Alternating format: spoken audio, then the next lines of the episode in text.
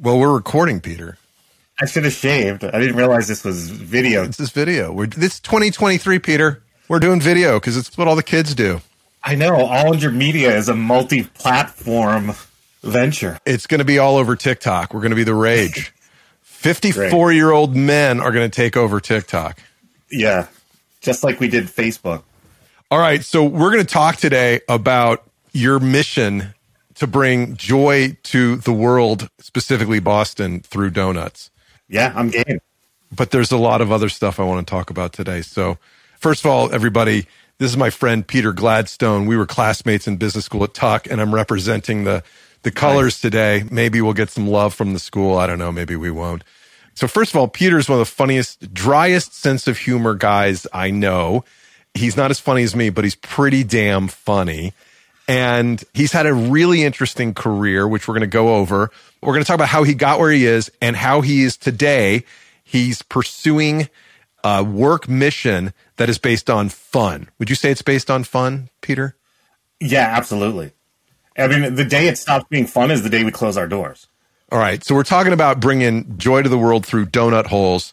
And what's the name of the company again? Masshole Donuts mass hole. What is a mass hole? First of all, for the listeners who haven't had the joy of living in New England, talk to me about what a ma- what, yeah. what the cultural implications of a mass hole is. Well, I think it depends who you ask. If you ask someone outside of Massachusetts, a mass hole is someone from Massachusetts that the rest of the country hates. It's Red Sox fan, Patriots fans. It's the academic arrogance. It's everything you hate about Massachusetts rolled up into one word. So it's supposed to be derogatory, but as true Massachusettsans, or, you know, it's a point of pride for us. We wear it as a badge. I don't think there's anything better you could be called than a masshole to like make your day. Is there a well-known cultural icon, pop cultural figure that for those of us who don't live in Massachusetts that we could point to go, "Oh, that's what that is." I, I think the best representation of it is probably a Saturday Night Live skit where Casey, Casey Affleck, Affleck yes, yeah. And the Dunkin' Donuts fake ad, and he's like, you know, you're. They're like, there's no smoking in here, and he has his hand out the door with his cigarette. He's like, I'm not in here. Like, if you watch that skit, it just it epitomizes a true masshole. So, give me three or four attributes of massholes. What are those personality traits? Arrogant. I don't rough around the edges, is, and um, I mean, arrogant and pride are the same thing, but um, passionate. Passionate about what? About Massachusetts and who they are and how great Massachusetts is. Like they, there's nowhere else. I mean, no one. You never hear someone be like, "God, I'm so stressed. I need to go visit Massachusetts to relax." Right? Like it's that's a, we're not a destination for that, right? Like, but to us, there's no place we'd rather be. Right. Right. Well, maybe Nantucket or you know something like that. Yeah. Or or, or the Cape. You can relax yeah. there. Yeah. So, would the guys from Goodwill Hunting, would Matt Damon and Ben Affleck, speaking of the Affleck family, would they be yeah. massholes? Yeah, I mean, again, I think whether or not they fit the definition, I think everyone from Massachusetts would like to think of themselves as massholes. They certainly can embody that persona, and I think they would do it with pride. So the company we're talking about is Masshole Donuts, which is a purveyor of donut holes that has a very particular brand based on Massachusetts. But before we talk about that, I want to go back in time and let's briefly cover your career since graduate school. Tell me how you've been spending the last, you spent the 20 years after graduate school. Yeah. So the 20 years, so right out of graduate school, I went into consumer marketing. I went to work for Gillette. I was there for about 10 years. They got, ended up being bought by P&G, which is the point which I exited wanted to stay in the Boston area, ended up going to the Boston Beer Company, sort of better known as Sam Adams. Did that for another 10 years and sort of had enough with company, with, you know, big company culture, job, and decided I want to do stuff more entrepreneurial. So I left that. I now spend three days a week, which I've been doing for the past six years, at the Harvard Innovation Lab, mentoring students who have consumer product ideas and then the other two days a week just working on my own passion adventures. So you became an expert in in products that find their consumer. What was what were you good at at Gillette and Boston Beer that kept you in that job for so long? Yeah, I think it was translating insights into meaningful products. So I think it was doing the marketing, but not just sort of the fluff, but really understanding the customer and the consumer so we could build meaningful products and that people would connect with and that really solved a problem. Because ultimately, if I had to say what I ended up specializing in, it was new products. That's where when I left Gillette, I was working in new product development. Then at Boston Beer, ended up being in charge of innovation and focused a lot on sort of new product development and then just building out the consumer side of the brands. So 20 years or 19 ish years. And, and you were, what kind of products did you work on at Gillette and at Boston Beer? Um, Gillette, I started in razors, worked on the male shaving. Then I went to personal care where I did deodorants and mm. then ultimately left when I, when I was at Oral B working on next generation toothbrushes and oral care platforms. From deodorant to donuts. That's yes. quite a stretch. And what brands yeah. were you working on at Boston Beer? Boston Beer started off on Twisted Tea, spent half my career just managing the Twisted Tea business, being involved with that. And then the back half took on more of the advertising across the whole Boston Beer portfolio. So Twisted Tea, obviously Sam Adams, and then dabbled a little in, you know, maybe Angry Orchard or Truly or some of the other stuff they had going on. But really the focus was Twisted Tea and Sam Adams. Somebody called me recently and, and they wanted to talk about the fact that they had a really good consulting career, but they wanted to bring humor to their job, that they wanted to exercise that muscle, right? About the same the same thing they get when they perform stand up comedy. They somehow want to bring that to their job. Were you ever able to be the funny guy in your job at Gillette and at Boston Beer? Oh yeah, no, I was always the funny guy because it made people want to. You had, quickly learn, especially in a really big organization, when you're junior, you don't have a lot of influence, right? You have to earn respect or get people to like you to want to do stuff for you. So for me, that was through humor and likability. I mean, ultimately, I think it probably hurt my career because I wasn't, you know, management. I wasn't senior management potential. Like, well, right, I, right, right. Like, no one could see me as the president of a division when I have, you know, the Groucho Marx eyes and glass, you know, nose and glasses on. But you know what? It helped me get projects done. So I think there was a trade off, honestly, with that. But it was a trade off I was willing to take. I wasn't going to, you know, do a 40 year career and try to be the president. I wanted to be authentic to myself and I want to enjoy what I was doing. And humor is such a big part of that. But I think I then also gra- gravitated towards other people who embraced humor as a tool for bonding and getting stuff done. And when there's stress, it just it makes the workplace better. And I think funny people work better. They have a better outcome because they're not stressed. What did the Harvard Innovation Lab see in you? I think they just needed someone who. Are you really Harvard material, Peter? No, no. But when I started there, it was the the innovation center was brand new, and so they're like desperate for someone to help work with the team. So they're literally. I was sitting there because I was visiting with a friend, and someone, yeah. the head of the place, came over and like, "Who are you?" And so I'm like, "Oh, I'm here with so and so." I'm and they're like, "Oh, what did you do?" I was like, "Oh, I had a you know 20 year career," and they're literally like, "Oh, do you want a job?" And I was like, "No, I'm retired. Actually, I don't want a job." They're like, "Well, what about part time?" You know, and you get full benefits. I'm like, okay. So like that was yeah. that was the process for getting that. Now you go through weeks of interviewing and case studies, and like I don't know if I would have gotten my job today. Yeah, well, that's what everybody says. I couldn't have gotten into my school when I were applying today. No, but I mean, if I even think about how I would have answered questions then versus now, I think now I'm good at it and I understand how to connect with students and I understand how to give them meaningful feedback and really help them move their ventures forward. But did I know that after working at a Fortune 500 company where I had every resource I could ever imagine? Maybe. I definitely do now. Right. But, you know, the, the iLab has evolved and I've evolved with it. I was talking to a former CMO of some big brands and he said, when I needed, when I needed a copyright done when I worked at name of big companies, like all I did is pick up the phone and call legal, which yeah. you must have been uh, familiar with at, at your companies. But now that you're an entrepreneur, you got to do all that kind of stuff yourself. Yeah, no, you do everything yourself. So right. it, it's a it's it's a totally different animal, which is why a lot of people who go from big companies to small don't succeed because they're used to having resources. And it's more about making decisions than rolling up your sleeves and getting it done. It's a totally different skill set. It doesn't mean you can't do it. It's just not as easy a transition as people would think. Now, you said a few minutes ago that when you went to Harvard, just on a visitation type thing, you were retired. When did you retire and how did you decide it was time to retire? So my goal was, or my decision came at, it was at Boston Beer. I had been there 10 years, had done well financially, well enough where I'm like, okay, I, you know, can pay for my kids' schools. We can have a, you know, maintain our lifestyle. And my kids were at that age where they were just becoming teens, and I'm like, this is going to be the last summer for me to be the cool dad. Right. And I'm like, you know what? I'm never going to get this back. And what I always hear from people is the biggest mistake parents can make is they work really hard and they on their career and they at the expense of the family. You can't go back and rebond with your kids. So I right. didn't want to make that mistake. And then someone else had said, and this stuck with me, no one wealthy on their deathbed wishes they made more money. And I was mm. like, hmm. if I made millions and millions of dollars, no, but I've made enough that I now want to go out and have experiences and I want to enjoy life and not spend like Boston Beer was amazing, and I can't ever see going to a different company because it checked so many boxes for me.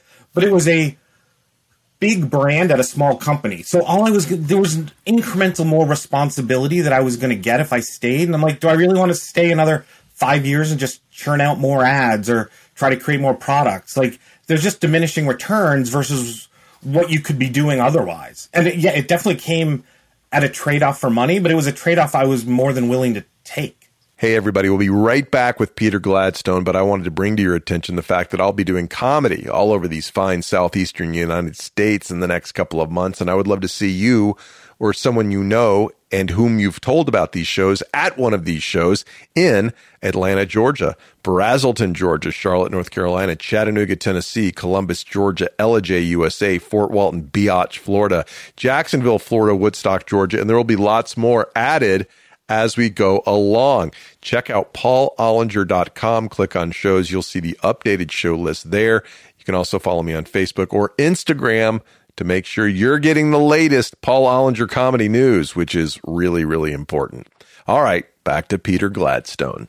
You've always had these crazy ideas, right? And yeah. and some of them you've tried to turn into businesses and some have worked yes. and some haven't. Walk me through some of the wacky ideas you've helped bring to life. God, there's so many. Where to start? I I would say the wackiest, and again, that wacky is just someone else's definition. But did I, I forget? Did I ever t- did I ever tell you about Stool VR? God, I don't even. know. Do I want to know? Yeah, I think you did. Yes, you yes. did. Oh my god, the, the concept was I was trying to figure out what's that killer app for for VR. So you think back to when the iPhone came out and like some guy made it right. like, look, the face looks like a mirror. When you blow on it, it fogs up, right? And at yeah. 99 cents sold a million and he was like the first app millionaire for a, a mirror app. And I'm like, yeah. there's got to be what's that first app for VR? Because right now it's all embraced by gamers. And my kids were using it, and I was like, wow, this is incredible. So I was like, what would be some non-gaming application that you could that would make everyone want to try it? And when do you have the most downtime? It's when you're sitting on the can. So the idea is you put the headset on and you can you could be taking a dump at Hogwarts. You could be going to the bathroom in the Simpsons bathroom, the you know Windsor Castle, or you know out in the middle of a. You could you could go to the bathroom in the middle of the woods and see a bear doing it too, and finally answer that age old question. So, right. Okay. Right. So so the whole idea was you could while you're sitting there, you could choose a bathroom, any bathroom in the world to be going to the bathroom in. That that solved so, a huge problem. Yeah. So that's wacky. Um, Did that get off the ground? So we had prototypes. Well, this is so this is like classic entrepreneur drama. It's like got it all the way to where we had demos. Like you could go and be in Windsor Castle or the Simpsons bathroom, or maybe right. it was Hogwarts. So we had two experiences.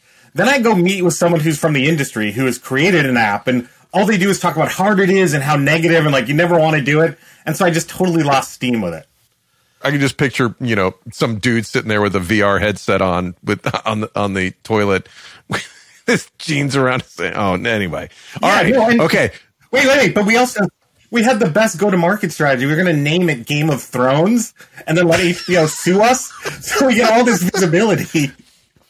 That's hilarious. Okay, let's talk about why why have you bought and sold so many blue socks in the last decade? So, my son in 5th grade got really into birds. And he was it was a science it was he was in science class, got they were doing a section on birds, he got into it and he learned about this bird called the blue-footed booby, which is this bird from Galapagos and has this bright blue feet. He's like, "Dad, their population's declining, and you know, no one knows why, and I really want to help." And right, he was like 12 at the time. I'm like, "All right, go come up with an idea," thinking like any kid will go away and I'll never hear from him again.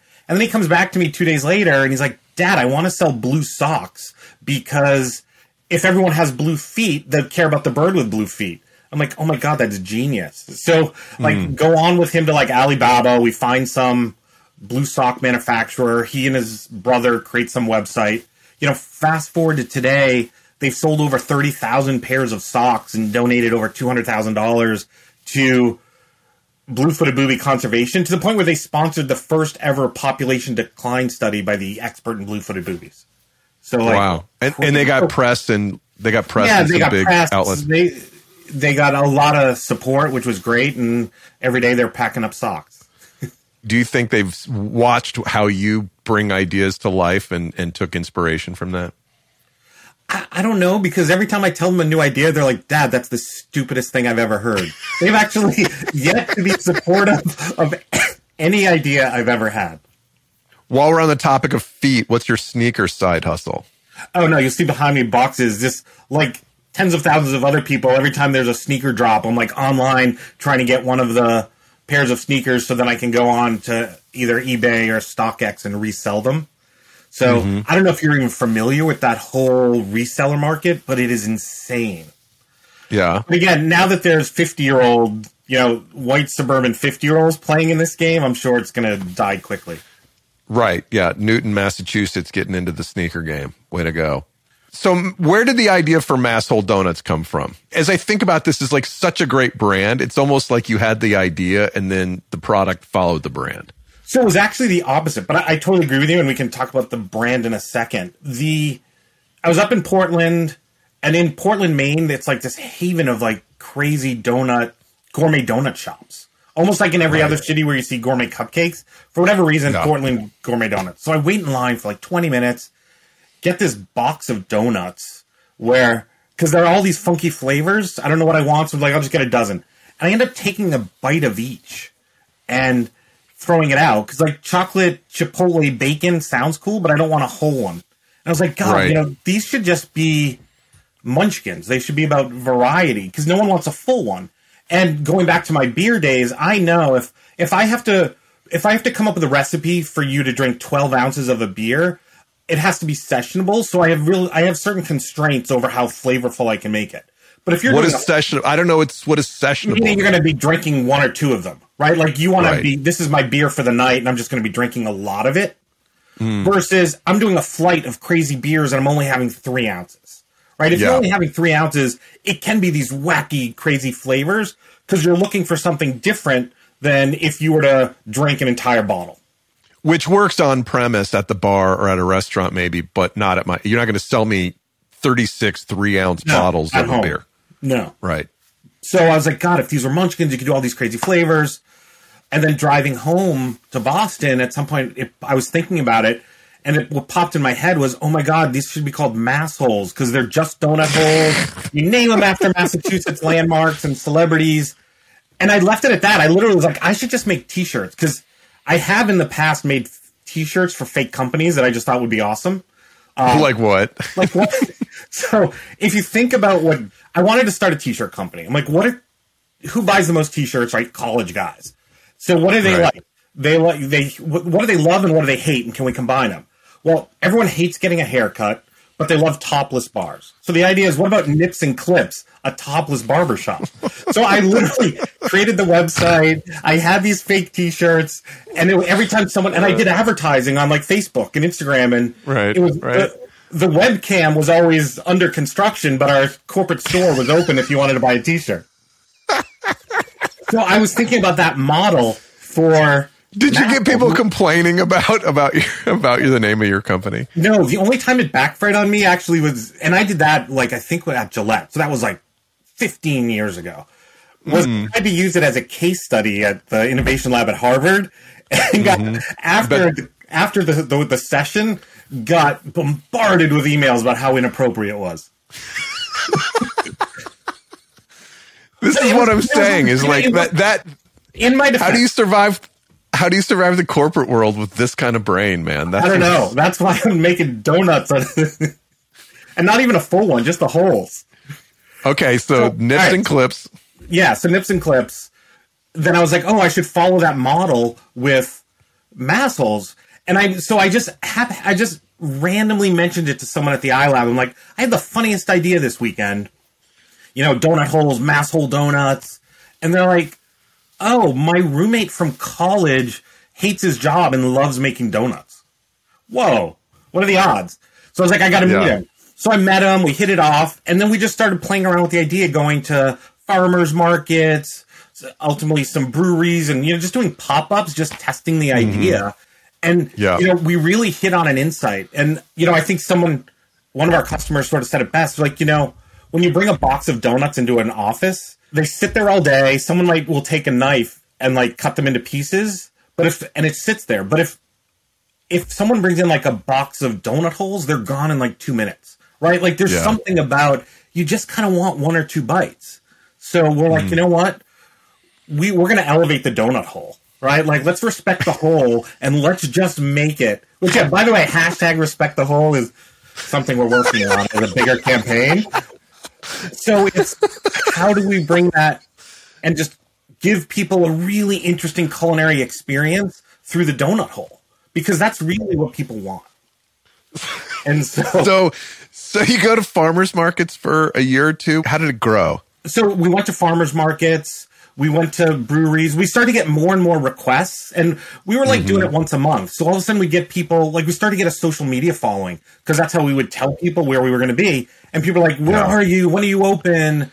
Can you will you cater events?" And you can't cater events when we're working out of a shared kitchen once a month.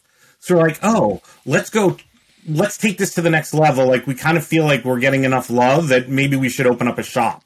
So mm-hmm. tried to find the smallest, cheapest place we could just open in, and started that way with our first sort of brick and mortar store. Okay, so you have a great brand, but what direction did you take your product and how did you like because you have a great brand and your product can suck, right? But how did you decide where to go with the holes like from a culinary perspective? so I sorry I missed the second half of the question, but the brand. So the brand is a double edged sword. What the brand gives us is like instant sort of recognition and attention. So like we ended up getting best of Boston in our second year, which no, you know, we wouldn't have got that kind of visibility if it was Pete's Donuts. Right. So people automatically resonate with the brand, but it also can signal gimmick, right? Like, haha, Masshole Donuts, I'll go get a t-shirt and maybe I'll try it once. So we actually right. have to hold if if we want to really build something that matters and that's special, we have to hold our recipes and our taste to a certain standard, probably even higher than the regular donut shop, because people are coming in expecting it to be gimmicky. So we will literally throw batches away and we if they don't taste right. Like we don't want to if it's a gimmick, no one wants to be in the gimmick business. It's great for mm-hmm. a year and then you're gone. It's like no, we have this amazing brand that makes us bigger than we would ever get on our own that can ultimately become something. And some could argue it's ultimately going to be more powerful than the donuts themselves, right? Anyone can knock off a recipe, but once you have a brand that's powerful, that's what people are going to want. That's the value. So how do we, the donuts have to do justice and balance the gimmickiness that that could show. The great thing is if you can execute that, which so far we've been able to, and now the challenge is how do you keep that going? we were going to have a really powerful product, meaning these are the best donuts I've ever tried. And oh my God, I love this brand. And if you can hit that, that's like the magic of marketing that's really hard to do. So, walk me through some of the dials or uh, recipes that you're selling. So, because we embrace variety, and that's what this whole idea is, we change. We actually change our menu every week. So, we usually only do six donut holes. We might keep one or two you know, some of the more fun ones, you know, Mama's Little Mass Hole, which is the kids, kids version. My favorite that we've been working on is Boston has hor- we're known for horrible roads. So right, right, like everyone knows the, the, holes there. So we are, you know, we're developing the pothole, which will be a cannabis infused donut hole, um, uh, as a uh-huh. tribute to the roads. You know, we have a drunken mass hole. We obviously have a big Papi for David Ortiz. When the Patriots in the Super Bowl, we did a goat for Tom mm. Brady, which was like a goat cheese infused donut hole. Um, we're gonna. we have luckily we haven't been in the position where we have leftovers, but we know we're gonna call our day old ones the Plymouth Rocks. So it's just it's just all about like embracing the names. And what's great is we have such fun, passionate customers. Like we'll go online and do a naming contest, and all of a sudden there'll be like 30 names in Instagram that are amazing of what a don't, you know what a masshole donut could be. And you could draw from so many different. You could draw from the historical aspects of Boston, or you could have like Yeah. the Danny Ainge donut hole. Yeah. the- And even there's so much that's been invented in Massachusetts or part of Massachusetts lore that we draw from. So like we do for we do this amazing hot cider donut that we put real chunks of apple in and we call it the Johnny Appleseed because Johnny Appleseed actually was from Massachusetts. Like is is a real figure. And he was a real dude he was a real dude who went around throwing apple seeds everywhere. with a pot on his head. With a pot on his head. That Right. part might have been made He was up. a lunatic. He was a lunatic, is what he but was. now he has a mass donut named after. He's a legend. That's legacy. Yeah. That's legacy. Yeah.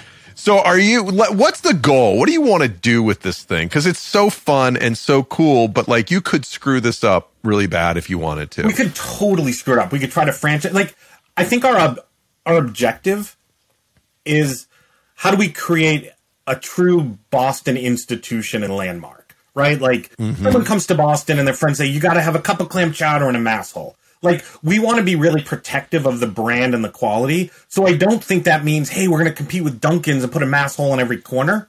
I think Right. we get let's become a destination. Yeah, are we leaving money on the table? Sure, but that's not our objective. We want to create something meaningful and special that gets people excited. Like I had this experience and I think in all of my career dealing with consumers, whether it's sitting in bars talking about you know people's favorite beer or standing in an aisle talking to someone about what floss they use or their what deodorant fragrance they like the best I was showing up to the shop late and I saw this father and son walking down the street away from the shop, clutching this box of donut holes and like looking at each other with this smile and anticipation.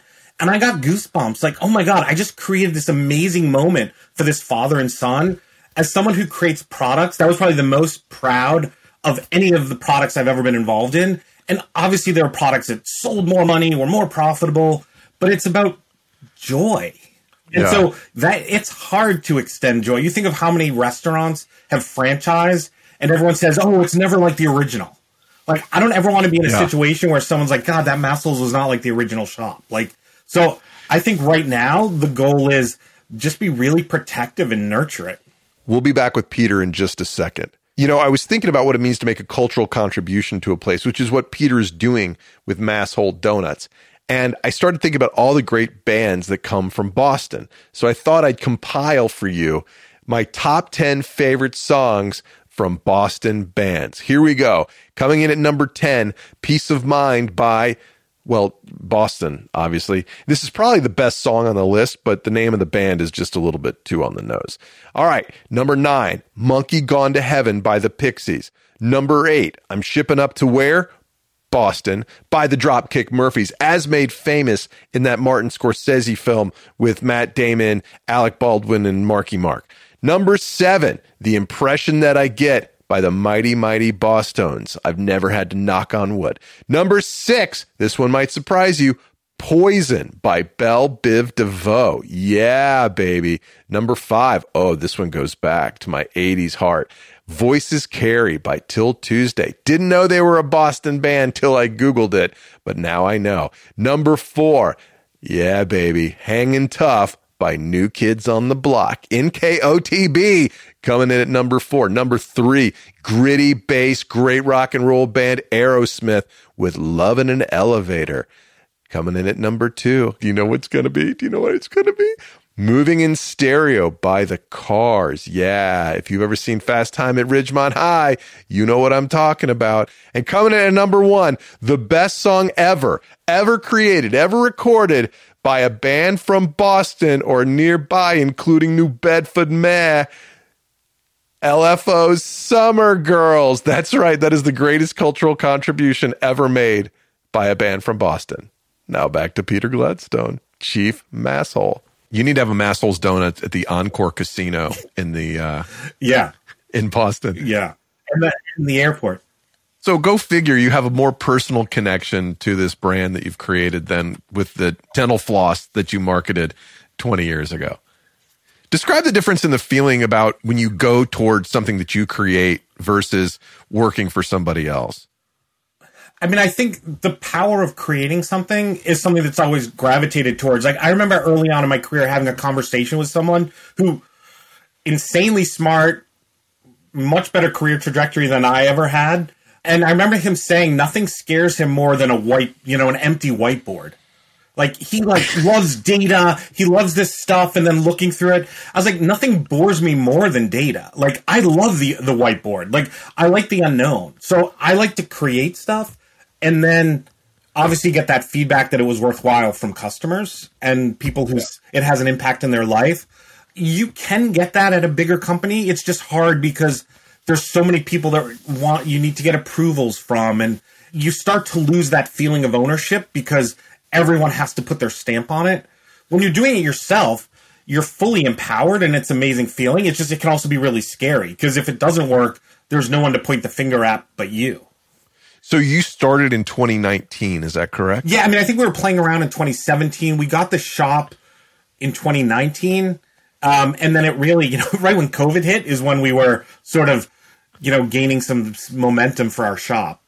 So how'd that go? So that I mean, it pretty much closed the shop down, and then once we were all, you know, I was totally willing to forego profit to make sure everyone felt safe. So we didn't reopen until everyone felt comfortable, and we set up the shot however it was for everyone to feel safe. We still paid people, and it changed our model. Where obviously we went from people walking up to doing mostly pre-orders. We only had a little sliding window on our door, so no one actually came into the shop. So we survived. We lost a lot of the foot traffic of people who were commuting, and that sort of never came back. So the whole dynamic of that location changed. And what's your footprint now? So now our footprint is we're moving to a new place that is three times the size. Because one of our issues was this place that we were in.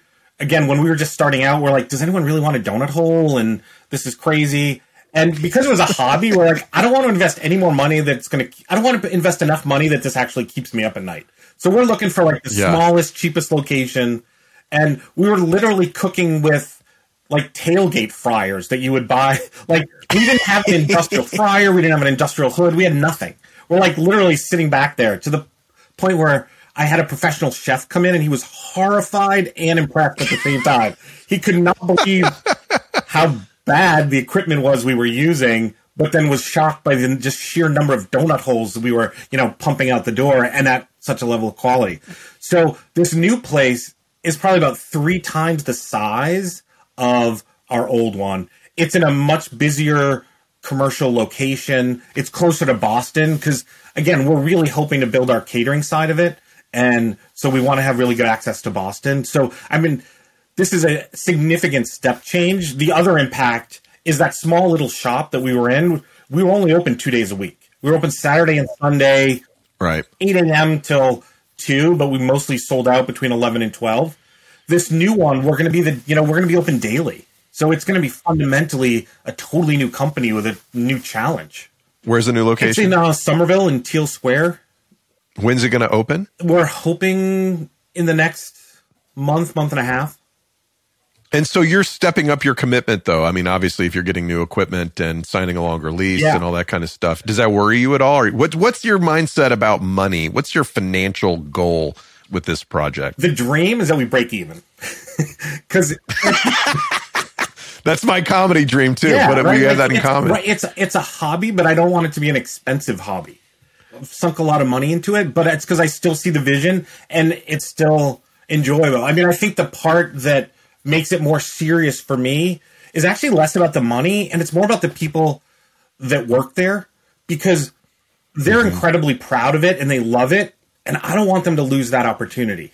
Right? Like I have this this yeah. one woman who works for me at Massholes and she's you know she tells a story of how you know when she goes to school night with her son and everyone all the parents are talking she'd always be embarrassed about her job because she was you know, just working in random stores, fairly menial stuff.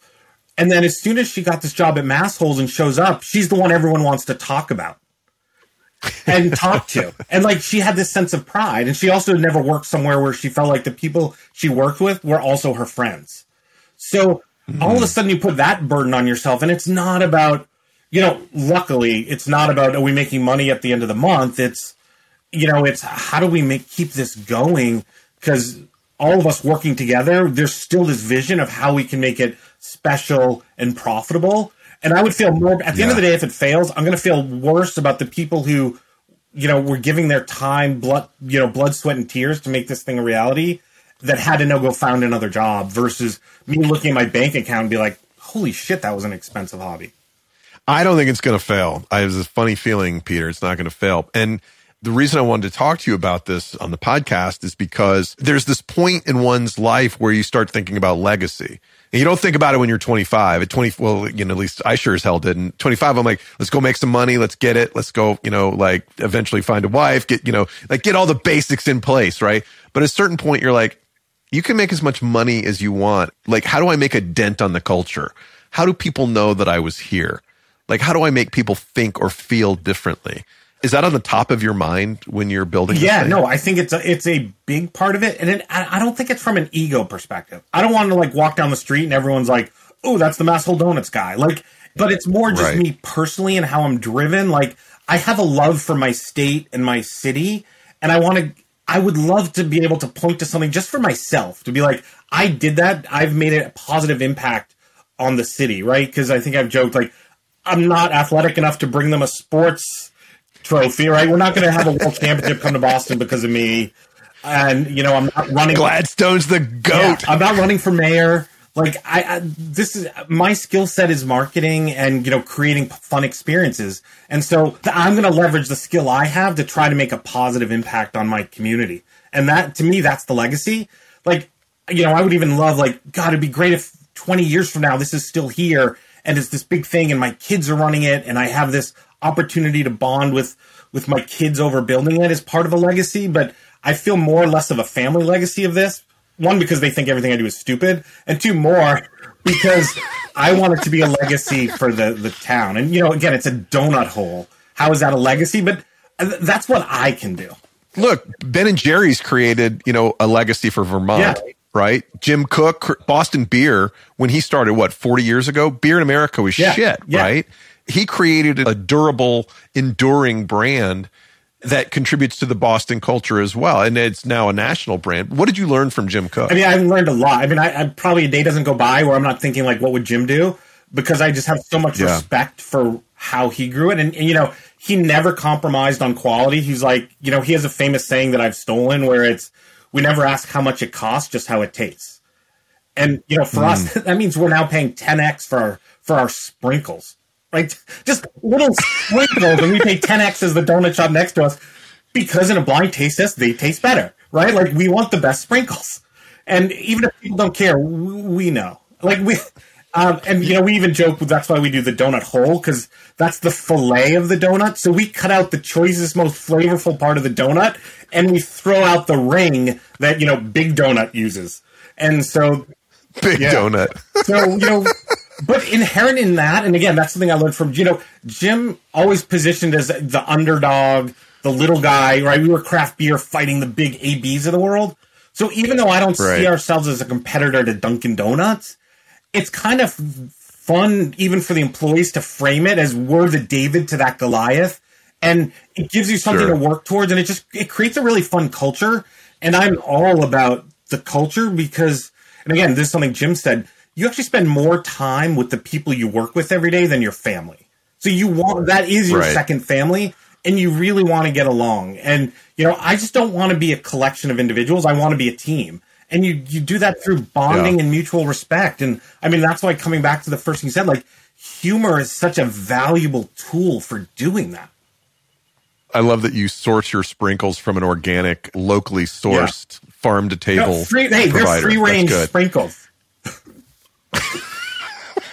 Handpicked. All right, man. What is uh, what does everybody need to know about Masshole Donuts? How can people outside of Boston experience the brand? I mean, honestly, they have to come to Boston. You know, we get a lot of requests for shipping, and we're really again leaving money on the table, but we also want to give people the best donut experience in the world. You got to try them fresh that day. I don't want to ship you donuts yeah. that three days later you try and you're like, meh. Like no, like so. You know, we're by design restricting our supply. So if you want a t-shirt, yeah, jump on our website. We can send t-shirts all around the country. But if you want to try the donuts, right now you got to come to Somerville. because that's the only place they're going to be. Okay. So number one, if you know or love or hate a masshole, buy him a t-shirt and send it to him. We're going to put a link to your website and to your Instagram account uh, in the show notes. Follow Masshole Donuts on Instagram. And when you're planning a trip to Boston, make time to go to Somerville, Ma, and see Masshole Donuts live. And and you're open what time? Well, right now we're not open at all. So the timing of this is great. Well, I mean, well, you're going to be. What's the plan for so hours? the plan right now is it's donuts, probably at least seven to 11, 7 to 12 for people to get morning coffee and donut. But we think because of the nature of where we are, we might also open late at night. Like we have this idea of mass holes after dark where we do donut hole and, and beer pairing or, you know, we've talked about Yeah. because we're so close to Tufts, we want to take like an old golf Yeah. cart or something that's street legal and make it like the Pope Mobile and do midnight Yeah. mass holes and we have someone deliver in the mass hole mobile just like the Pope would. dressed dressed Yeah. like the Pope. Yeah, that's sacrilege, and you, yeah, but not a lot of Catholics in No, Boston. no It'll be one fine. It'll be it's, fine. It's, it's dark. It's, it's, at, it's at midnight. Just the right amount of controversy, Yeah. Gladstone. So yeah, as of now, that's how they can. That's how they can experience us in the brand. And part of the experiencing the donuts is also experiencing the shop, right? Like it has a vibe, and people are happy. Yeah. Like we joke we're in the happiness business. We're not necessarily just in the donut business. So we try to make every interaction fun. We're always doing wacky things in the shop. So part of it is coming and having you know that experience. Okay, so we're recording this on March. Is it March second or third? One of those Yeah, days of 2023. So we're looking at like mid-April opening, probably early mid-April. safe, mid to end of April 2023. Peter, thank you for the time. I love what you're doing with Masshole Donuts. I love that it is the manifestation of all the weirdness and the brilliance between your ears. And I can't wait to see what happens. Thank you for your time. Yeah, no, happy to, so excited to have you, you know, invite me on. And obviously, when you come to Boston and you do a show, we're going to cater it with some, I don't know, pee holes or whatever you want to call them. that, well, you know, for the audience. Right on. Dude, it would be the honor of my life to Yes, have a we will- donut, we will donut name a hole donut hole after, after you. You gotta, you tell us what you want it to taste like, and we will make it happen. Respect the hole. Hashtag respect the hole.